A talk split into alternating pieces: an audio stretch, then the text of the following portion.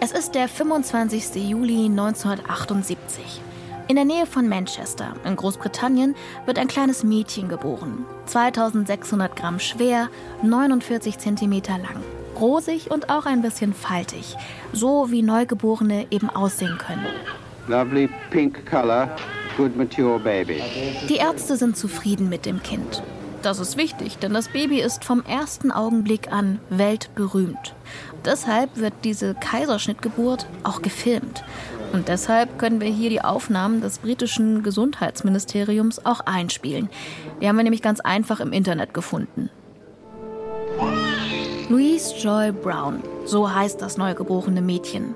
Das Besondere, sie ist der erste Mensch, der durch künstliche Befruchtung gezeugt wurde. Damals spricht man noch etwas despektierlich vom Retorten- oder Reagenzglasbaby. Es ist ein historischer Moment, eine medizinische Sensation und es ist gleichzeitig die Geburtsstunde einer ethischen und moralischen Debatte über die Chancen und Grenzen der Reproduktionsmedizin. Dabei haben Versuche, der Fruchtbarkeit auf die Sprünge zu helfen, eine viel längere Geschichte. Deutschlandfunk. Der Rest ist Geschichte. Ich bin Antran. Schön, dass ihr wieder dabei seid. Hier im Podcast greifen wir ja jede Woche aktuelle Debatten auf und suchen nach Erklärungen in der Geschichte. Die Frage, wie weit die Reproduktionsmedizin gehen darf, die ist sozusagen ein historischer Dauerbrenner. Im aktuellen Koalitionsvertrag der Ampelregierung, da steht zum Beispiel, Künstliche Befruchtung wird diskriminierungsfrei, unabhängig von medizinischer Indikation, Familienstand und sexueller Identität förderfähig sein. Wahnsinn eigentlich. Das ist doch ein ziemlicher Wandel. Vor 45 Jahren, als Louise Brown geboren wurde, waren die Reaktionen nämlich noch ganz anders. Man kann sich von heute aus kaum noch vorstellen, mit welchen Ängsten und mit welchen geradezu apokalyptischen Unbehagen diese Schwangerschaft und diese Geburt in der Öffentlichkeit dokumentiert worden ist.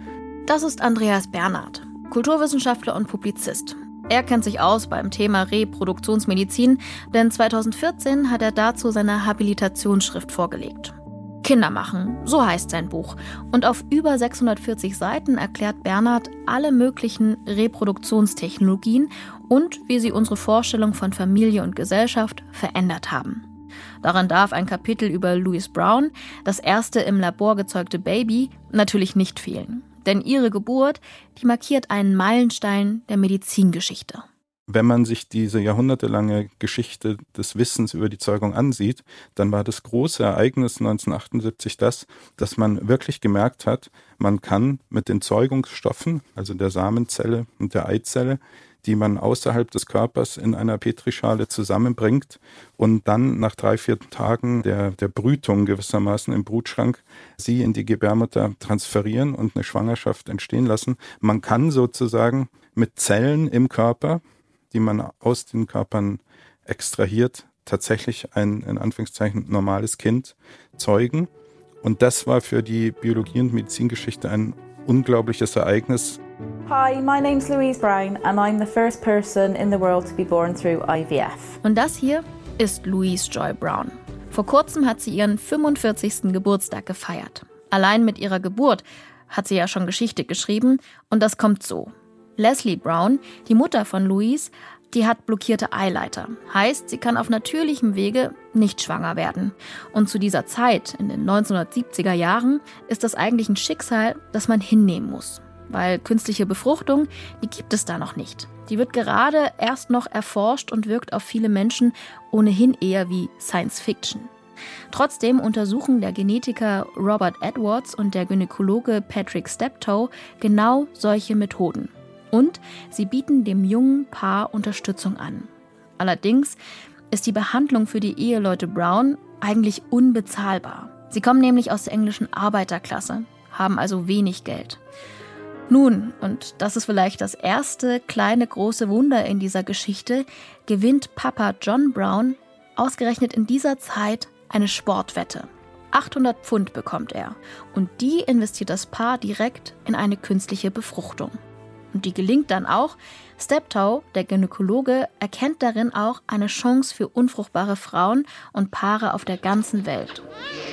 This technique will become available to many women all over the world. Für die Eltern Brown, die nun also das erste sogenannte Retortenbaby der Welt im Arm halten, geht der lang gehegte Kinderwunsch in Erfüllung. Gleichzeitig werden sie auf einen Schlag berühmt. Louise Brown hat diese Geschichte auch in ihrer Autobiografie verarbeitet.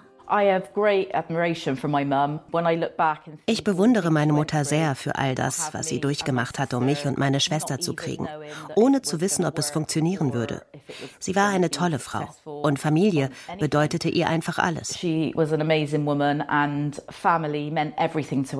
Das läuft damals natürlich nicht einfach so geräuschlos ab.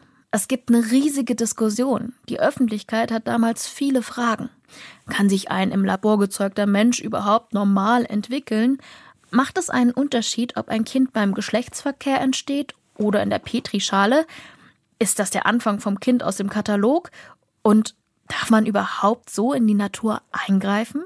In der Süddeutschen Zeitung zum Beispiel gab es einen Kommentar von einem Kardinal, der dieses Ereignis mit dem Atombombenwurf in Hiroshima verglichen hat. Und von heute aus kann man im Grunde gerade an dem Wort, mit dem das IVF-Baby bezeichnet worden ist, nämlich Retortenbaby, erkennen, welchen Fokus die Diskussion hatte, und zwar die Angst vor der Künstlichkeit. Ne? Also diese Vorstellung, dass ein Kind außerhalb des Mutterkörpers gezeugt wird, dann in die Gebärmutter transferiert wird und dann auf natürlichem Wege geboren wird, hat im Grunde eine derartige Angst vor der Grenzüberschreitung dessen, was der Mensch ist, ausgelöst, dass eben die Künstlichkeit, die Artificialität ganz im Wort schon enthalten war, nämlich das Retortenbaby. Aber was hat man denn da für ein Baby befürchtet? Also wovor hatte man genau Angst? Was waren Befürchtungen? Da muss man wahrscheinlich eher in die symbolische Geschichte von künstlicher Zeugung gehen, muss sich anschauen, mit welchen literarischen, mythologischen Vorbildern man das in Beziehung gesetzt hat. Und dann kamen immer die gleichen Referenten. Ne? Es kam einerseits halt Frankenstein, der sein Monster im Labor zeugt in dem Roman von Mary Shelley. Es gab Brave New World, Schöne neue Welt von Huxley, Anfang des 20. Jahrhunderts, in dem eigentlich sehr hellsichtig schon Lebewesen in so kleinen Fläschchen gezeugt werden. Und das sind ja Dystopien, ne? zusammen mit 1984 von Orwell, die beiden berühmtesten Dystopien des 20. Jahrhunderts, auch Frankenstein, wenn man dann die Verfilmungen, die ikonischen sich ansieht mit dem Monster, ist jetzt keine idyllische Erzählung sozusagen wenn man die Debatten sich nochmal anschaut und sich die Zeitungsartikel in den 1970er Jahren durchliest, auch schon anlässlich der früheren Versuche, die es ja gab mit IVF, bevor es 1978 geklappt hat, dann wird im Grunde diese Geburt nach Zeugung außerhalb des Mutterkörpers genau in diese Tradition gestellt. Ne? Also hier endet der Mensch. Deswegen beobachtet die Öffentlichkeit auch ganz genau, wie sich das erste im Labor gezeugte Kind entwickelt. Der Genetiker Bob Edwards gibt immer mal wieder einen Zwischenstand durch. She's doing fine. She's finding a career and boyfriends and is a perfectly normal rebellious teenager, you know. Ein ganz normaler Teenager also. So empfindet es auch Louise Brown selbst. Sie sagt heute, ein gewöhnliches Leben zu führen.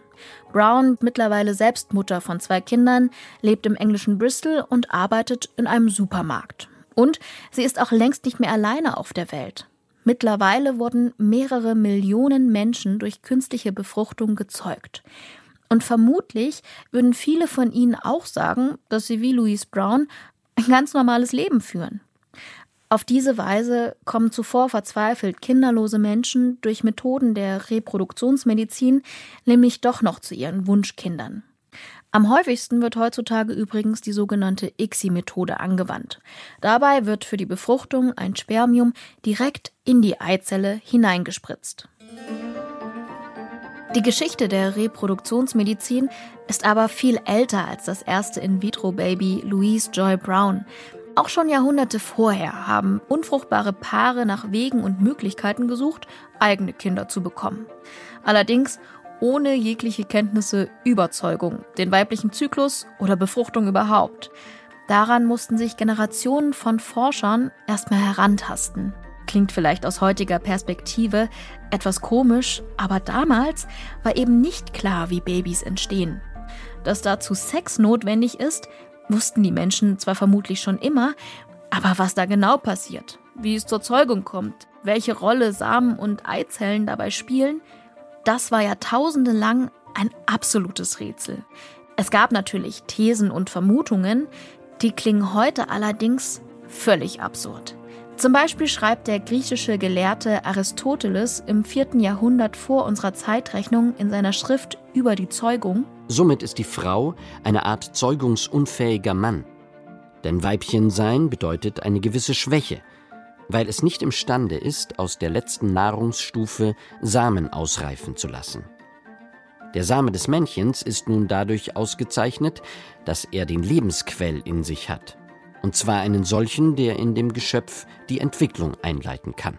Also seit wann weiß die Menschheit denn nun überhaupt, wie das tatsächlich funktioniert mit der Zeugung? Das entscheidende Datum, würde ich sagen, ist Mitte des 19. Jahrhunderts die Zelltheorie, weil erst die Zelltheorie, die so in den 1840er Jahren beginnt, klargemacht hat, es gibt die Samenzelle und es gibt die Eizelle und das sind tatsächlich die beiden physischen, wahrnehmbaren, auch eben extrahierbaren Elemente im Körper, deren Verschmelzung, das hat man dann 1876 zum ersten Mal bemerkt, den Embryo erzeugen. Ne? Und davor gab es und sogar noch in den Schriften ähm, des Lehrers, derjenigen, die die Zelltheorie entwickelt haben, Johannes Müller hieß der, die Vorstellung, dass ein Kind so entsteht, dass es Geschlechtsverkehr gibt und der Samen des Mannes muss sozusagen die ganze Blutbahn der Frau aktivieren, bis in einem physiologischen Prozess, den man nicht kennt, sozusagen ein Embryo entsteht. Und da ist für die In-vitro-Fertilisation der entscheidende Punkt,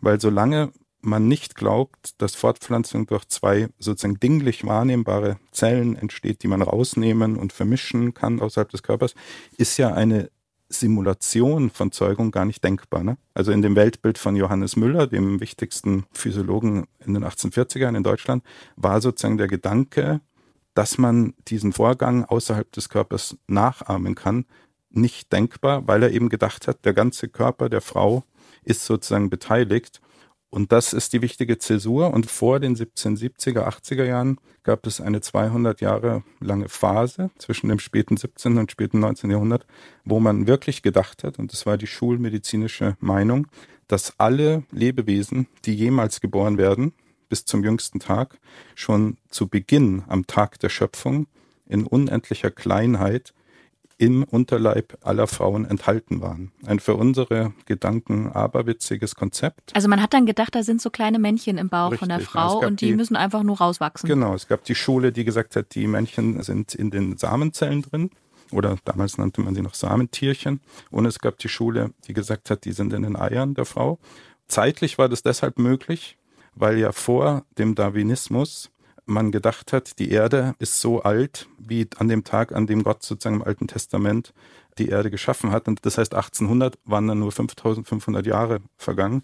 Und so hat man sich das erklärt, dass das schon geht. Und dann haben aber Naturforscher wie Buffon in erster Linie am Ende des 18. Jahrhunderts mathematische Berechnungen gemacht und haben versucht darzulegen, wie klein dann diese Lebewesen sein müssten. Also irgendwie das ein Milliardstel eines Sandkorn. Ja, aber 200 Jahre lang die maßgebliche Lehre. Ich frage mich nur, also heute, wenn dein Baby geboren wird, dann guckt man sich das an und hat sofort den Reflex, ach, ganz die Mama, ganz der Papa.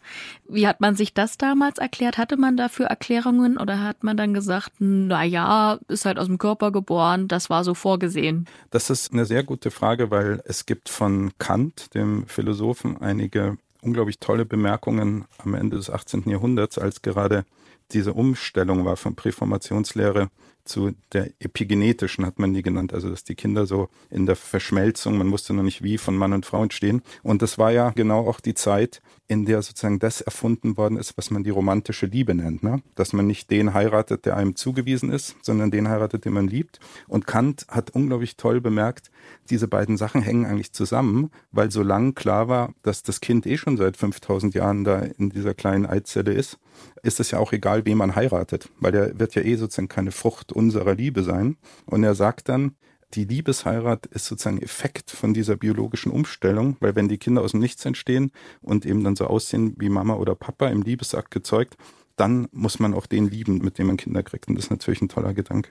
Wenn Andreas Bernhard das so erzählt, dann klingt es für mich, als ging es da immer nur um den Mann beim Thema Kinderkriegen. Also diese Vorstellung, dass der Samen des Mannes erst die Blutbahn der Frau aktivieren muss und der weibliche Körper am Ende nur so eine Art Austragungsgefäß für diese Samentierchen ist, wirklich absurd. Ausgerechnet Seeigel ändern diese Vorstellung von Zeugung grundlegend. 1876, da kann der Biologe Oskar Hertwig an denen nämlich nachweisen, dass bei der Befruchtung Ei und Samenzelle verschmelzen. Das ist damals ein richtiger wissenschaftlicher Durchbruch, der auch den Blick auf das Verhältnis zwischen Mann und Frau verändert. Also die Erkenntnis, dass für die Zeugung Ei und Samenzelle gleich wichtig sind, dass hier zwei Zellen miteinander verschmelzen, also auch zwei Menschen dafür gebraucht werden. Ich glaube, dass man von dem Wissen über die Zeugung her auf unglaublich anschauliche Weise was über Geschlechterdifferenz sagen kann. Und man kann sagen, dass die Reproduktionsmedizin einen unglaublich emanzipatorischen Effekt auf das Verhältnis der Geschlechter gehabt hat, weil wenn man die maßgeblichen Zeugungslehren sich ansieht, sagen wir mal von der Antike bis ins 17. Jahrhundert, dann war es erstens so, dass Aristoteles gesagt hat und bis ins 17. Jahrhundert wurde das praktisch reproduziert, diese Anschauung. Ein Kind entsteht aus dem Samen des Mannes und dem Menstruationsblut der Frau, wobei der Samen des Mannes die schöpferische Kraft hat und das Menstruationsblut der Frau die Substanz bereitgibt, wie bei einem Tisch, der Tischler und das Holz. Aber gerade weil man sich das Kinderkriegen nicht so richtig erklären konnte, hatte man Platz für allerlei Spekulationen. Besonders blöd werden die allerdings für ungewollt Kinderlose in früheren Jahrhunderten. Na, Kinder waren, das war die Ansicht sowohl von staatlicher Seite als auch von kirchlicher Seite, waren ein Geschenk, ein Segen Gottes. Erklärt die Historikerin Eva Labouvie. Sie beschäftigt sich schon ihr gesamtes wissenschaftliches Leben lang mit der Geschichte von Schwangerschaft, Geburt, Fruchtbarkeit und eben auch ungewollter Kinderlosigkeit. Sie hat lange an der Universität Magdeburg geforscht. Vielleicht kennt ihr sie auch noch aus unserer Folge zur Geschichte des Schwangerschaftsabbruchs. Besonders gut kennt sich Eva Labouvie in der Zeit vom Mittelalter bis zur frühen Neuzeit aus, ungefähr bis 1800. Und da gilt beim Thema Kinderkriegen vor allem eine Devise. Und das Gebären war natürlich die oberste Aufgabe der Frau. So stand es in der Bibel, so hat es Thomas von Aquin auch ausgedrückt. Thomas von Aquin, der hat im 13. Jahrhundert in Italien gelebt.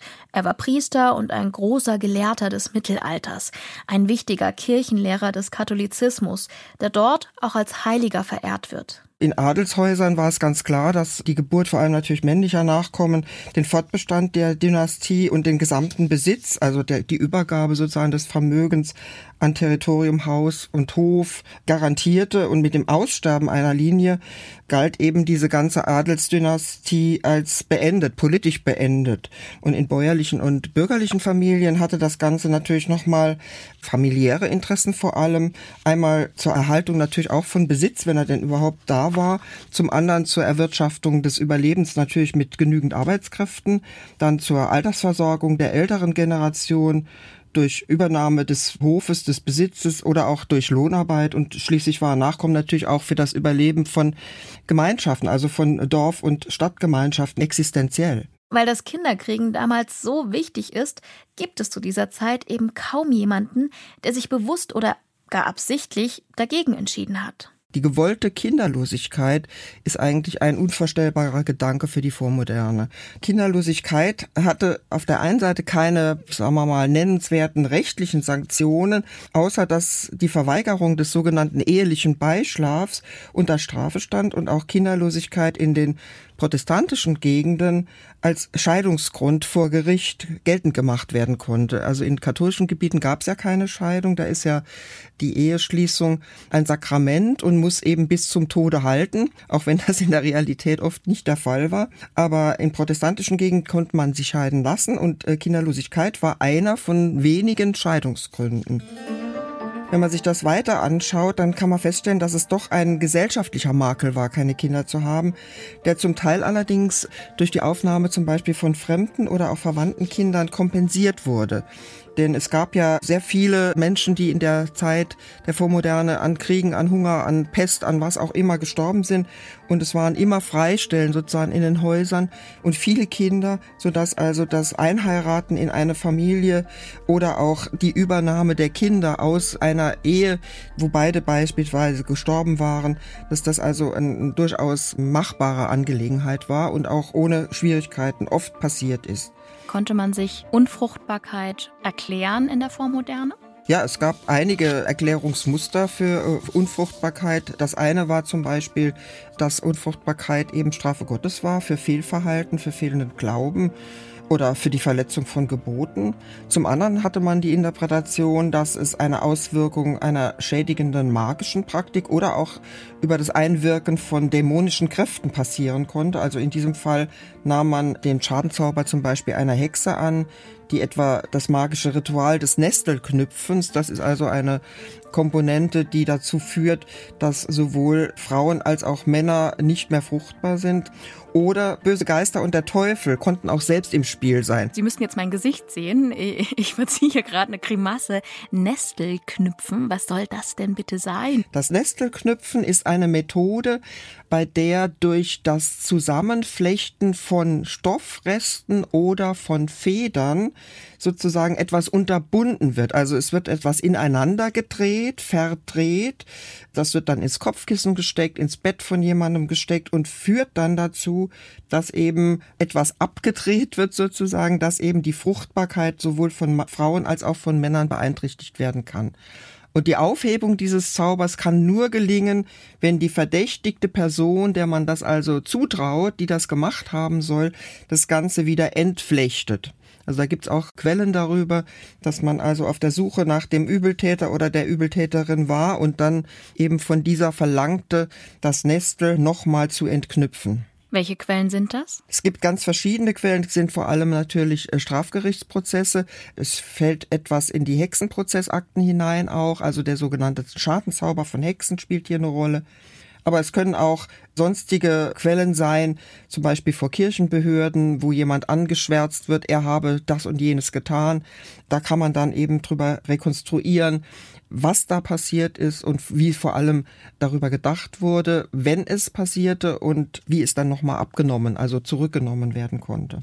Da frage ich mich, welchen Platz hatten denn vor allen Dingen kinderlose Frauen überhaupt in der Gesellschaft? Hatten die einen? Kinderlose Frauen hatten selbstverständlich einen Platz in der Gesellschaft.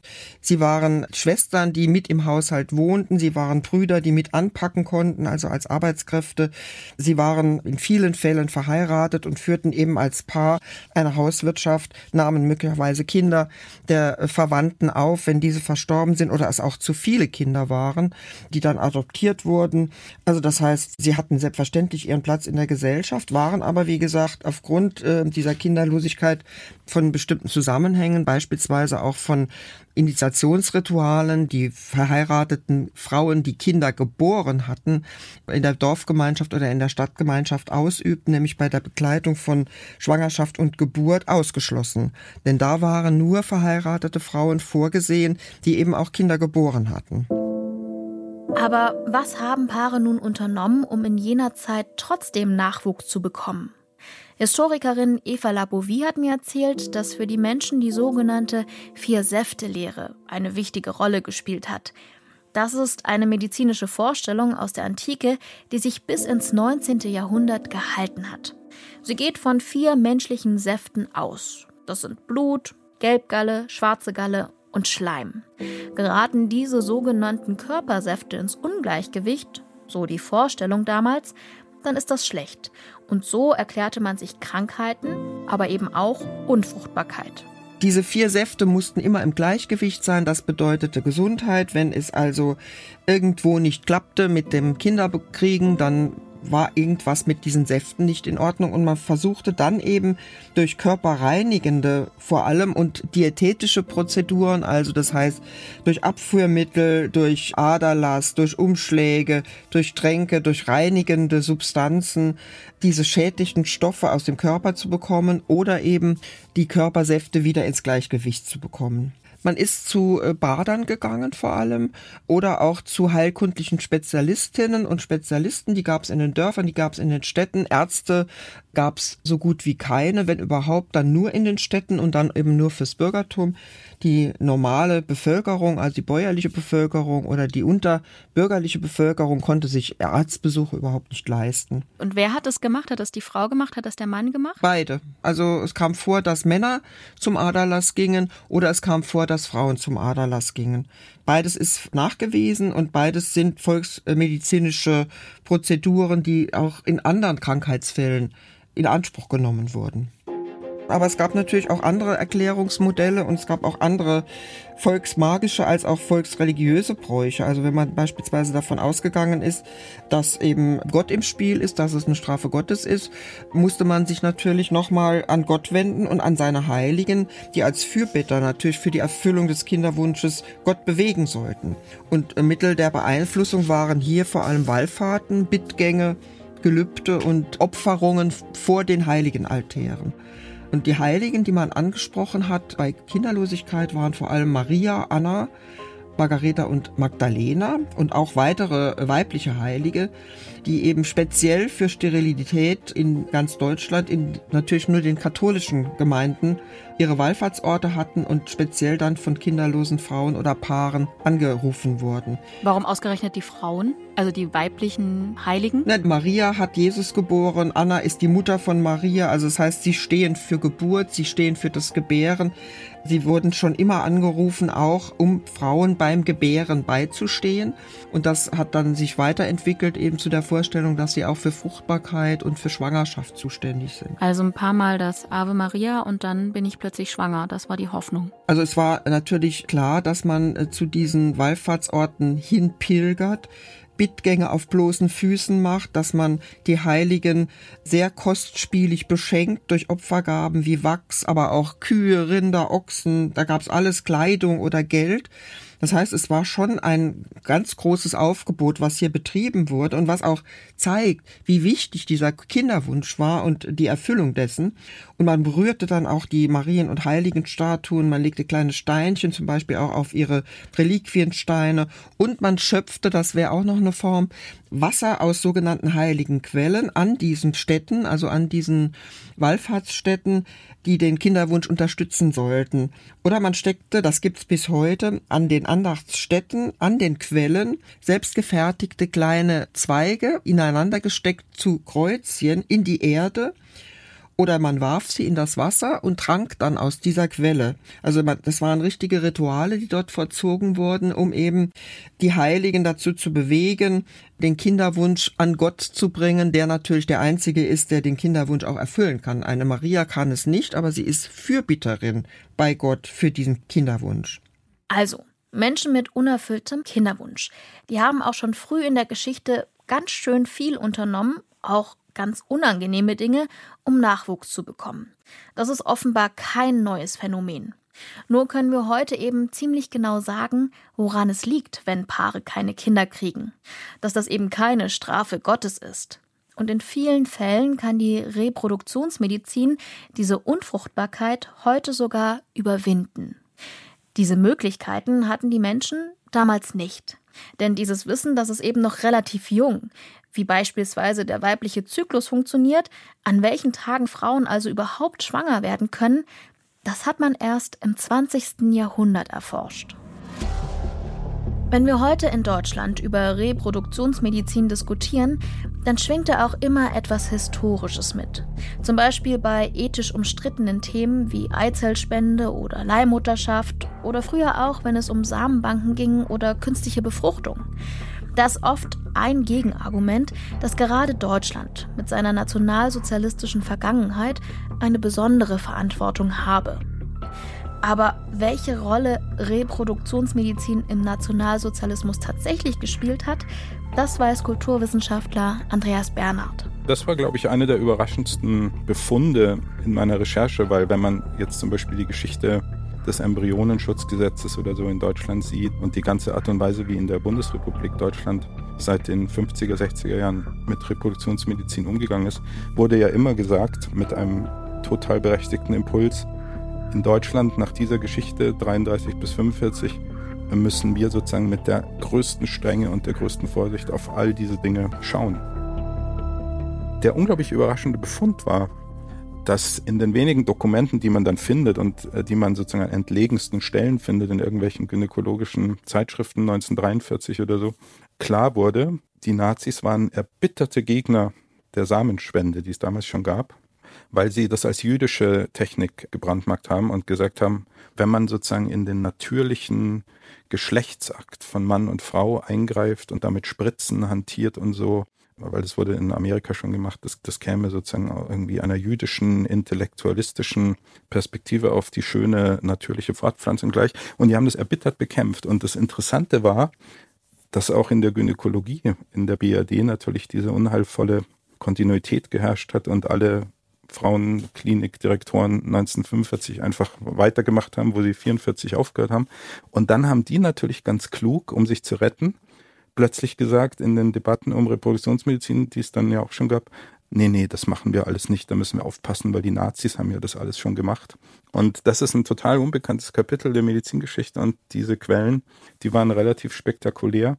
Deswegen muss man da differenzieren. Also natürlich haben die Nationalsozialisten und die, die rassistische Ideologie und interessanterweise auch die sozialistische Eugenik, weil sagen wir mal, Eugenik kommt ja von links, wenn man jetzt das Schema nehmen will, von links aus der Sowjetunion, aus dem Kommunismus, die haben damit angefangen, in den 1910er, 20er Jahren. Und natürlich haben die Nationalsozialisten das auf entfesselte, menschenverachtende Weise radikalisiert, ähm, wenn man jetzt an die Lebensbornheime zum Beispiel denkt, an die Zwangssterilisierung. Aber wichtig ist eben, die Samenspende und die Reproduktionsmedizin haben sie erbittert abgelehnt. Das ist ganz wichtig. Die Nationalsozialisten wollten also genau überwachen und kontrollieren, wer sich vermehrt und wer nicht. Das war Teil ihrer menschenverachtenden Vorstellung der sogenannten Rassenhygiene. Sie unterschieden damals zwischen ihrer Meinung nach lebenswertem und lebensunwertem Leben. Eine Ideologie, die zu Zwangssterilisationen, Euthanasiemorden und schlussendlich zum Holocaust führte. Zu dieser Ideologie gehörten auch die sogenannten Lebensbornheime. Da konnten Frauen, die der nationalsozialistischen Vorstellung zufolge arisch waren, auch uneheliche Kinder zur Welt bringen, sogar anonym. Hauptsache, die arischen Kinder wurden nicht abgetrieben. Das war damals das Ziel. Aber die Samenspende beispielsweise, so habe ich jedenfalls Andreas Bernhard verstanden, die war den Nationalsozialisten nicht ganz geheuer, weil sie ihrer Vorstellung von Natürlichkeit widersprach. Nach dem Zweiten Weltkrieg, da hat sich die Haltung gegenüber Fruchtbarkeitsbehandlungen und Reproduktionsmedizin in vielen Gesellschaften verändert. Und parallel dazu auch das Frauenbild, vor allem durch die Frauenbewegung. Frauen, die wollen nicht mehr auf das Kinderkriegen reduziert werden. Und sie machen etwas vorher Unvorstellbares. Sie entscheiden sich ganz bewusst für ein Leben ohne Kinder. Möglich gemacht haben das auch moderne Verhütungsmittel. 1960, da kommt beispielsweise die erste sogenannte Anti-Baby-Pille in den USA auf den Markt. Ein Jahr später gibt's die auch in Deutschland. Also das heißt, ich kann dadurch, dass ich die Pille einnehme als Frau oder dass es Verhütungsmaßnahmen auch für den Mann gibt, die sicher sind, gab es früher immer schon auch, aber ohne diese Sicherheit, entscheiden, möchte ich Kinder oder möchte ich keine. Also Kinderlosigkeit als freie Entscheidung ist etwas, was vollkommen neu ist in der Geschichte. Also wenn wir die Tausende von Jahren Geschichte der Menschheit anschauen und hat natürlich ganz andere Dimensionen als eben die Kinderlosigkeit in der Vormoderne. Und haben Reproduktionsmethoden und Verhütungsmittel auch irgendwie unsere Gesellschaft geprägt? Davon gehe ich aus. Also die Kinderlosigkeit selbst zu bestimmen oder auch aufzuheben, indem ich sage, so, jetzt ist der richtige Zeitpunkt, jetzt möchte ich Kinder und dann eben Kinder zu bekommen und wenn es nicht klappt, sogar auf reproduktive Methoden zurückgreifen zu können, die manchmal natürlich auch nicht klappen, aber man hat zumindest andere Möglichkeiten. Das heißt also, meinen Kinderwunsch im Prinzip so selbst zu bestimmen, dass ich sogar den Zeitpunkt der Geburt des Kindes bestimmen kann, was ja nicht selten der Fall ist. Deswegen haben wir ja diese wahnsinnigen Zahlen an Kaiserschnitten im Moment. Das ist natürlich etwas, was noch nie da gewesen ist und was im Prinzip letztlich die Möglichkeiten belässt. Ja, also ich kann auswählen. Ich kann auswählen, will ich oder will ich nicht? Wann will ich? Sollen es eins, zwei oder drei Kinder sein? Ich kann mir ja durch die Reproduktionsmedizin ja auch mehrere Kinder wünschen und so weiter. Wenn Sie die jahrzehntelange Kritik an der Reproduktionsmedizin zum Maßstab nehmen, dann wurde ja sehr oft gesagt von, sagen wir mal, konservativ-politischer oder religiöser, kirchlicher Seite, dass die Reproduktionsmedizin die Kernfamilie bedroht oder sogar zerstört habe. Und ich glaube, eine zentrale These meiner Forschungen war, dass genau das Gegenteil der Fall ist. Und zwar nach 1968 gab es ja auf vielfältige Weise eine Krise der Kernfamilie. Es sind auch so berühmte soziologische und psychiatrische Monographien erschienen Anfang der 70er. Und äh, da wurde eben geschrieben, dass aus einer Vielzahl von Gründen, zum Beispiel die Emanzipation der Frau, promiskuitive Sexualität, die Etablierung der Pille, Kinderarmut in Industrieländern, die Kernfamilie an den Rand ihrer Funktionsfähigkeit getrieben hat. Und ich würde eben sagen, dass durch die Samenbanken, die ersten Leihmutter-Agreements oder das erste In-vitro-Baby 1978 genau den Bevölkerungsschichten Zugang zur Familie verschafft haben, die zuvor keinen Zugang hatten. Und dadurch kann man zeigen, dass in den 80er, 90er Jahren so eine symbolische Wiedererstärkung der Familie eigentlich hat sich vollzogen. Sagt Andreas Bernhard. Heute, da gibt's noch viel mehr Möglichkeiten neben Samenspende und künstlicher Befruchtung zum Beispiel auch die Möglichkeit des sogenannten Social Freezing. Dabei können Frauen ihre Eizellen im fruchtbaren Alter einfrieren lassen und erst später, wenn es besser zu ihren Lebensumständen passt, mit diesen Eizellen ein Kind bekommen. Leihmutterschaft dagegen ist in Deutschland verboten, genauso übrigens wie die Eizellspende. Das finden viele ungerecht, weil die Samenspende bei Männern erlaubt ist. Ja, es hat zwei Seiten, würde ich sagen. Einerseits, es gibt ja diesen nachträglich, ich glaube 2004, eingefügten Gesetzesparagraphen, Mutter ist die Frau, die ein Kind geboren hat in Deutschland. Das haben wir nochmal für euch nachgeschlagen im bürgerlichen Gesetzbuch, Paragraph 1591. Mutter eines Kindes ist die Frau, die es geboren hat. Das heißt, es gibt noch diese Territorialität von Mutterschaft, wenn man es so nennen will. Auf der anderen Seite, und da steckt natürlich eine ganze Ideologie dahinter, aber man darf jetzt nicht vergessen, dass eine Samenspende eine Ejakulation ist, die vielleicht sogar Vergnügen bereitet in der Samenbank und dass eine Eizellspende eine unglaublich aufwendige, riskante Operation ist. Also man darf nicht vergessen, dass das zwei Techniken der zur Verfügungstellung von Fortpflanzungsmaterial ist, die sozusagen unterschiedlicher nicht sein könnten. Also rein technisch, medizinisch, nicht nur moralisch, gesellschaftlich geprägt. Ja, und es gibt ja auch viele, die die Eizellspende als reproduktionsmedizinische Prostitution beurteilen, jetzt aus feministischer Perspektive. Und das kann man jetzt nicht ganz ablehnen, diese Anschauung. Ich glaube, die Reproduktionsmedizin hat dann vor allem jetzt auch in ihren allerjüngsten Ausprägungen, also in der Gleichstellung von Eizellspenderinnen und Samenspender zum Beispiel, eine große Symmetrie erzeugt, die aber in den Vorstellungen, glaube ich, immer noch nicht ganz angekommen ist, weil, sagen wir mal, wenn Sie jetzt den Wikipedia-Artikel lesen zur Eizelle, dann steht da, dass sozusagen die Samenzelle die Eizelle penetriert. Und da werden sozusagen gesellschaftliche, auch biologisch im Sinne jetzt des sexuellen Verkehrs, da werden gesellschaftliche Bilder von Aktivität und Passivität übertragen auf die Zeugung. Und wenn Sie dann in den Lehr-, also wirklich in den Biologie-Lehrbüchern nachlesen, merken Sie, es ist genau umgekehrt. Es ist nämlich wohl so, dass die Eizelle der aktive Part ist bei der Verschmelzung und die Samenzelle anzieht. Aber dieses gesellschaftliche Modell des aktiven männlichen und des passiven weiblichen und auch Aristoteles etc. ist so tief in unseren Imaginationen eingesunken, dass wir praktisch die biologischen Tatsachen da mit einem kulturellen Modell verzerren. Wenn wir heute über Reproduktionsmedizin sprechen, über künstliche Befruchtung, Leihmutterschaft, über Samen- oder Eizellspende, dann gibt es eine Frage, die dabei nicht in Vergessenheit geraten sollte. Was bedeutet das eigentlich für die Kinder? Die haben dann möglicherweise biologische und soziale Eltern. Und das kann in ihrem Alltag schon auch mal zu Schwierigkeiten führen. Das Bundesverfassungsgericht hat gesagt, dass es zu den Persönlichkeitsrechten gehört, die eigene Abstammung zu kennen, weshalb die ganz anonyme Samenspende in Deutschland auch verboten ist. Die Daten müssen in einem Samenspenderregister dokumentiert werden.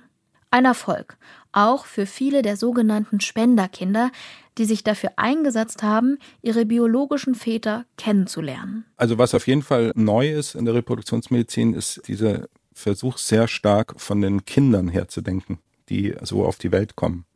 Und das ist ein Gedanke, der war vor 30, 40, 50 Jahren relativ äh, hinten dran, was man zum Beispiel daran gesehen hat, dass eben niemand dran gedacht hat, sollte man Kinder, die durch eine Samenspende erzeugt werden, irgendwann davon informieren, zu frühen Lebzeiten, dass sie so entstanden sind, was psychologisch nachweislich viel besser ist. Da war sozusagen das Machbare und das Technische sehr stark im Vordergrund. Seit 10, 20 Jahren gibt es, glaube ich, ein stärkeres Bewusstsein dafür, immer mitzubedenken, was bedeutet das für die Lebewesen, die so auf die Welt kommen. Viele Menschen finden aber heute auch, Familie ist da, wo Kinder sind. Und dabei ist ziemlich egal, wer die Eltern sind. Ein oder mehrere Elternteile, zwei Mütter oder zwei Väter, biologische oder soziale Eltern. Auch wie die Kinder gezeugt werden, im Bett oder im Labor, das rückt immer weiter in den Hintergrund. Unser gesellschaftliches Bild von Familie, das ist also viel diverser geworden, viel bunter und wie ich finde, damit auch ein Stück weit schöner. Was sich ebenfalls geändert hat, ist unser Bild vom sogenannten Retortenbaby. Dass der Begriff des Retortenbabys vom Begriff des Wunschkinds abgelöst worden ist. Dann kann man sagen, dass seit 10, 20 Jahren die Angst vor der Artificialität dieser Techniken vorbei ist. Also niemand hat mehr Angst vor einer In-vitro-Fertilisation.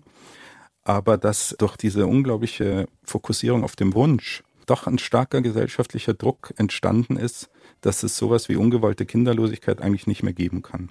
Wenn man zurückdenkt in die 60er Jahre, damals wie heute, das sind relativ unveränderliche Zahlen, ist jede siebte Partnerschaft steril. Gab es noch die Möglichkeit von Adoption.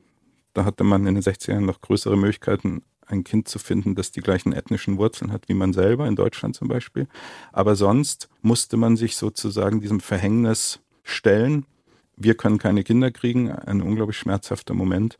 Und dann musste man das sozusagen hinkriegen. Heute, wenn Sie in die etwas unlauteren und marktschreierischen Reproduktionskliniken gehen, wird Ihnen gesagt, so ein bisschen so Dieter Bohlen, DSDS-mäßig, wenn es nicht klappt, liegt es an dir, dann hast du deine Leistung nicht gebracht. Ne? Und dann wird so gesagt, wenn es nach dem ersten, zweiten, dritten Mal nicht klappt, sozusagen mit IVF, dann warst du vielleicht nicht diszipliniert genug, musst noch deine Hormone besser nehmen und oder stärker dran glauben. Und das ist schon gesellschaftlich eine prekäre Sache. Das kann man ja auch in diesen Reproduktionsforen sehen, ne, wie die Leute da ihre Geschichte erzählen. Also, Seit der Geburt von Louise Joy Brown vor 45 Jahren hat sich viel getan in der Reproduktionsmedizin. Zu verdanken haben wir das auch dem Wissen, wie das Kinderzeugen überhaupt funktioniert. Dass das wenig mit Bienen, Blümchen oder Samentierchen zu tun hat, sondern mit dem weiblichen Zyklus, mit Ei und Samenzellen. Ich bin froh, dass unfreiwillig Kinderlose deswegen nicht mehr verteufelt werden. Ganz im Gegenteil, ihnen stehen so viele Möglichkeiten zur Verfügung wie nie zuvor, um doch noch Nachwuchs zu bekommen.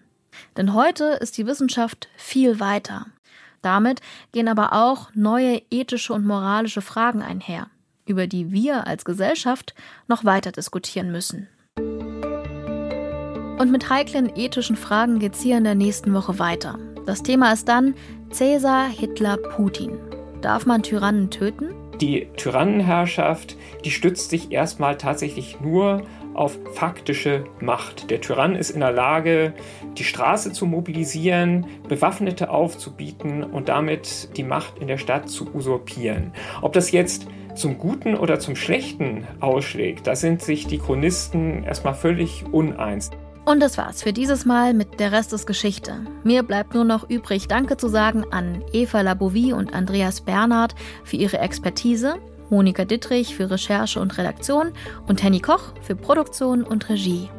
Und wenn euch diese Folge hier gefallen hat, empfehlt uns doch gerne weiter oder hinterlasst uns eine gute Bewertung auf der Plattform eurer Wahl. Für Fragen, Kritik und Lob schreibt uns am besten eine E-Mail an der Rest ist Geschichte at deutschlandfunk.de. Ich freue mich von euch zu lesen. Mein Name ist Antran. Ich sage Tschüss und bis bald.